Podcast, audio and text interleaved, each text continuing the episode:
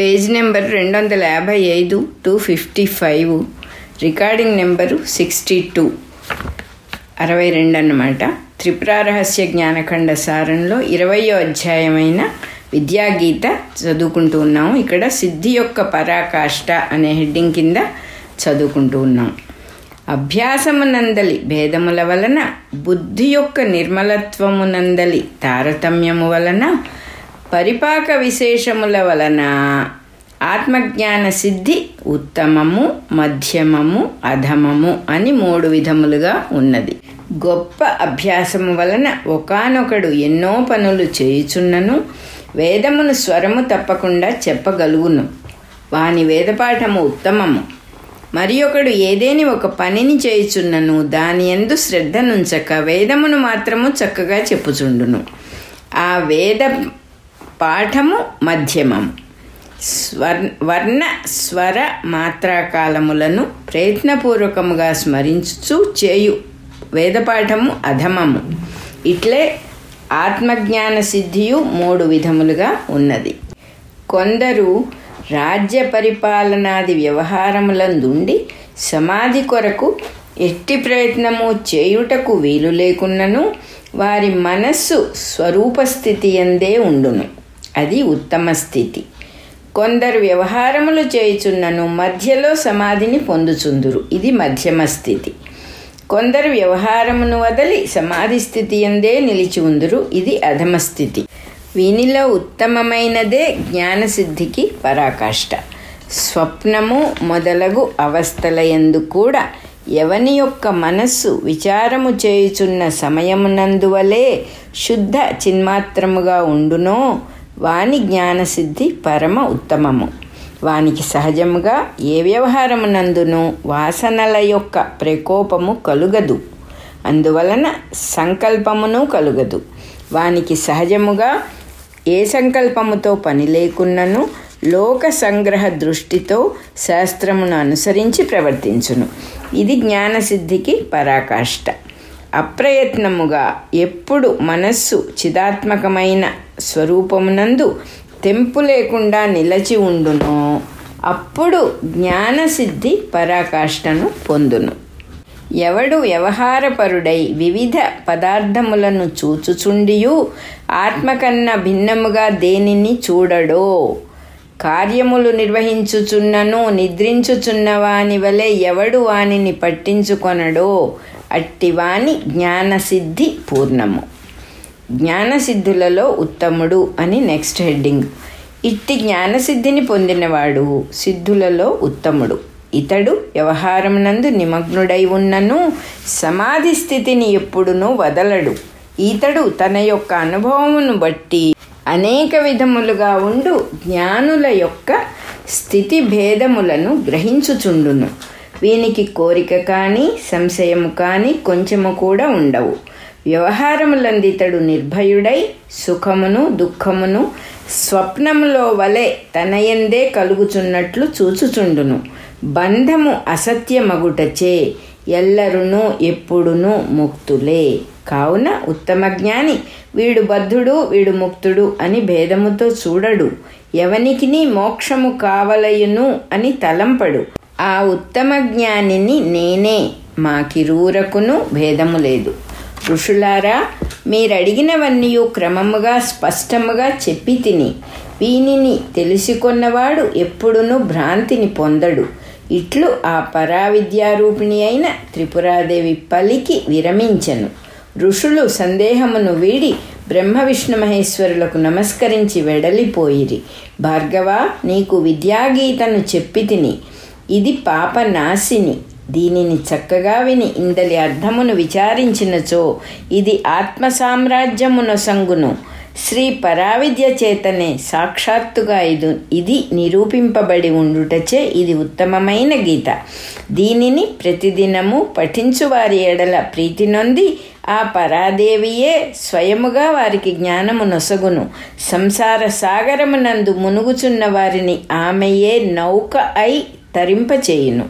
ఇది జ్ఞానఖండమున జ్ఞానఖండమున విద్యాగీతాన్న ఇరువదేవ అధ్యాయము సంపూర్ణము. బాలప్రియ. విద్యాగీతయందు గ్రంథము యొక్క తాత్పర్యము సంగ్రహముగా నిరూపింపబడినది. విద్యాగ్రహణమునందున్న శ్రద్ధ ముఖ్యమని అది చెప్పుచున్నవాని యొక్క గొప్పతనముపై ఆధారపడి ఉండునని ఈ కథయందు వ్యక్తమగుచున్నది. విషయము సమానమే అయినను దానినే సామాన్యుడైన ఒక ఆచార్యుడు చెప్పుచున్నప్పుడు కలుగు శ్రద్ధ కన్నా పరమేశ్వరుడే చెప్పుచున్నాడన్నప్పుడు కలుగు శ్రద్ధ అత్యధికముగా ఉండును. అందువలన దత్తాత్రేయుడు ఎన్నో కథల వలన తత్వమును నిరూపించి ఇంచుమించుగా ఉపదేశమును ముగించుచూ దేవలోకమునందు మహర్షులకు త్రిమూర్తులకు సాక్షాత్తుగా చిద్రూపిణి అయిన త్రిపుర సుందరియే బోధించిన తత్వ సారమును పరశురామునకు అందించెను. గొప్ప తపస్సులు చేసిన వారే బ్రహ్మ సభకు పోగలుగుదురు. అట్లు చేరిన మహర్షులందరూ ఆయన సమక్షముననే జ్ఞానులలో ఉత్తములెవరు అను విషయమున వాద ప్రతివాదములు చేసిరి. ఒకరి నిర్ణయమును మరి ఒకరు అంగీకరింపకుండిరి. అందువలన వారందరూ బ్రహ్మదేవుని సమీపించి తమ సిద్ధాంతములలో ఏది సమంజసమో నిర్ణయింపుమని కోరిరి. అంతేకాని మాకీ విషయము తెలియదు. మీరు మా యందు దయ ఉంచి ఈ విషయమును బోధింపుడు అని వారు అడగలేదు. వారు తమకు తోచిన యుక్తులతో సిద్ధాంతములను ఏర్పరచుకొని అవియే సత్యములు అని దృఢముగా అనుకొనుచుండిరి. మేమందరము లోక వ్యవహారమును పరతత్వమును కూడా తెలిసికొని జ్ఞానులమై ఉన్నాము అని వారు స్పష్టముగా బ్రహ్మదేవునితో చెప్పిరి. అనగా వారికి తెలుసుకోవలయును అను కోరిక లేదు. బ్రహ్మదేవుడు తమకు అనుకూలముగా చెప్పవలయునని. అట్లు చెప్పినచో తాము తక్కిన వారిని జయించి అందరికన్నా అధికముగా అధికులుగా ప్రకాశింపవలయును అను ఆకాంక్షయే వారి ఎందు ప్రబలముగా ఉన్నది. వారి దృష్టిలో ఆయన కూడా ఒక తపస్వియే. తమ కన్నను అధికముగా తపస్సు చేసి ఆ లోకమునకు ఆధిపత్యమును పొంది ఉన్నాడు. అందువలన ఆయన తమ అభిప్రాయములకు ఏమాత్రము భిన్నముగా చెప్పినను అంగీకరించుటకు వారు సిద్ధముగా లేరు. ఈశ్వరుని విషయమున విష్ణువు విషయమున కూడా వారి అభిప్రాయం ఇట్లే ఉన్నది. ఇది గమనించి ఈశ్వరుడు విద్యారూపిణి అయిన త్రిపురాదేవినే ప్రార్థించమని చెప్పాను. ఆమె సర్వలోకేశ్వరి సర్వాత్మిక. కావున ఆమె చెప్పిన దానిని వారు నిస్సందేహముగా శిరసావహింతురు అని ఆయన వారినట్లు ప్రోత్సహించెను. అందరూ అందులకు అంగీకరించి ఆమెను విద్యారూపిణిగా ధ్యానించిరి. వారి అందరి యొక్క సంకల్పము ఏకముఖమై సర్వవ్యాపకమై ఉన్న ఆత్మ అను మహాసముద్రమునందు ఒక తరంగమును పుట్టించెను. సృష్టి జరుగునప్పుడు ఆత్మ నుండి మొదట పుట్టినది ఆకాశము. ఆకాశము యొక్క గుణము శబ్దము. వేదములు శాస్త్రములు మొదలుగా సకల విజ్ఞానము ఆ శబ్దమునందే ఉండును. కావుననే ఆత్మ సర్వజ్ఞమని దాని నుండి పుట్టిన ఆకాశము యొక్క గుణమైన శబ్దము నుండి వెలువడిన వేదములు సర్వజ్ఞ కల్పములనియు చెప్పబడుచున్నవి. సర్వజ్ఞ కల్పములు అనగా సర్వజ్ఞత్వముతో కొంచెము తక్కువగా సమానము అని అర్థము. సకలమైన ఈ విజ్ఞానమే విద్య.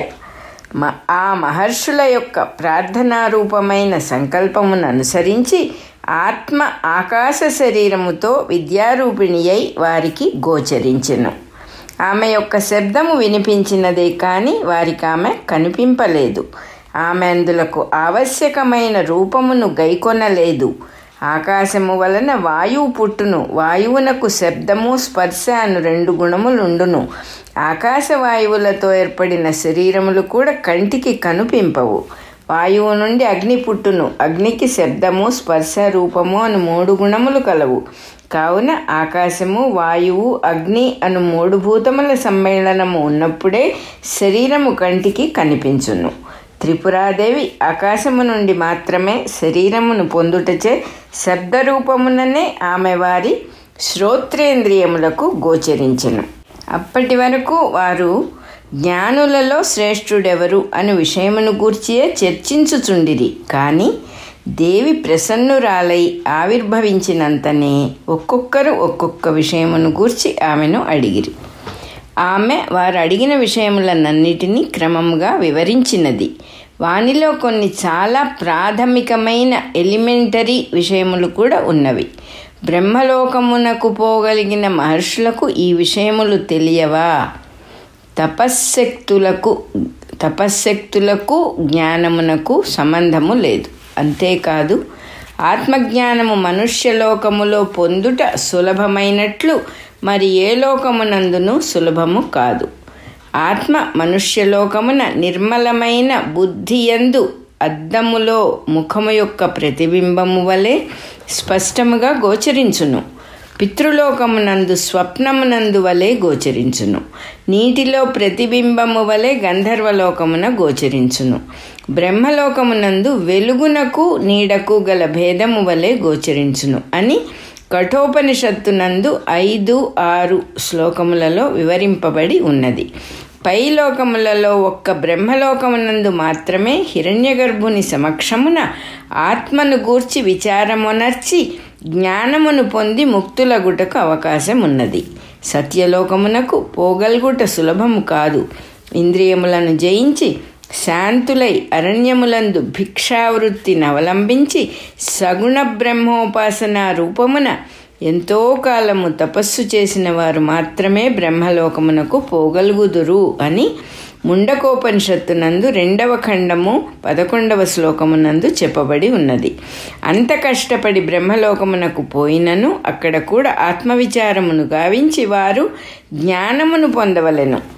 పిదప బ్రహ్మదేవుని పరిపాలనా కాలము ముగిసినప్పుడు ఆయనతో పాటు వారును ముక్తి పొందుదురు ముక్తిని పొందుదురు.